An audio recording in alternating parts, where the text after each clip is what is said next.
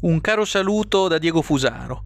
Fanno sorridere, nella migliore delle ipotesi, le riflessioni svolte senza eh, veli da Renato Brunetta intorno a Luigi Di Maio, qualificato addirittura da Brunetta come un leader vero, mi ricorda uno dei miei migliori studenti, titola Libero in data 29 novembre 2020. E il Corriere della Sera eh, riprende anch'esso la notizia dicendo testualmente eh, quanto segue, tra virgolette, quindi come frase di Brunetta. Di Maio, leader vero e come il più preparato tra i miei studenti. E dice altresì eh, il Corriere della Sera che eh, in sostanza eh, Brunetta eh, mi sono commosso, Silvio sta con chi lavora come Brodolini. Ecco, mm, affermazioni eh, di Brunetta che è particolarmente ispirato in questi giorni a quanto pare, ma quello che colpisce è questo elogio sperticato di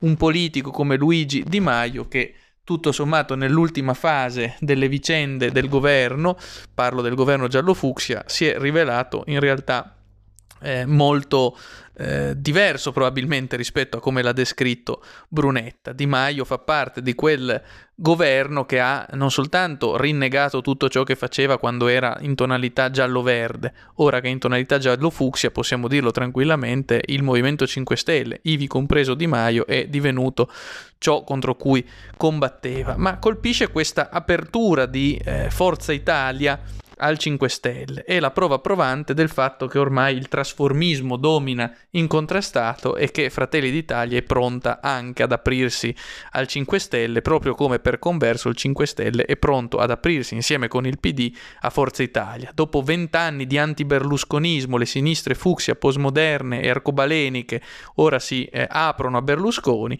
e il Movimento 5 Stelle, dopo aver detto di tutto su Berlusconi, adesso si apre, venendo a propria volta eh, celebrato, come nel caso di Di Maio, dal, eh, da Fratelli, di, da Forza Italia e nel caso specifico da Brunetta. Credo che davvero le abbiamo viste tutte ormai.